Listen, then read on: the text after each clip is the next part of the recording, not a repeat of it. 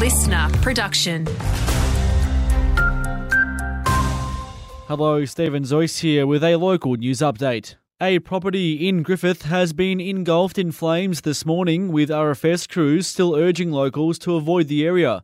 The house on Watson Road went up just before sunrise, fireys managing to put out the blaze and protect the neighbouring properties. Investigations are ongoing.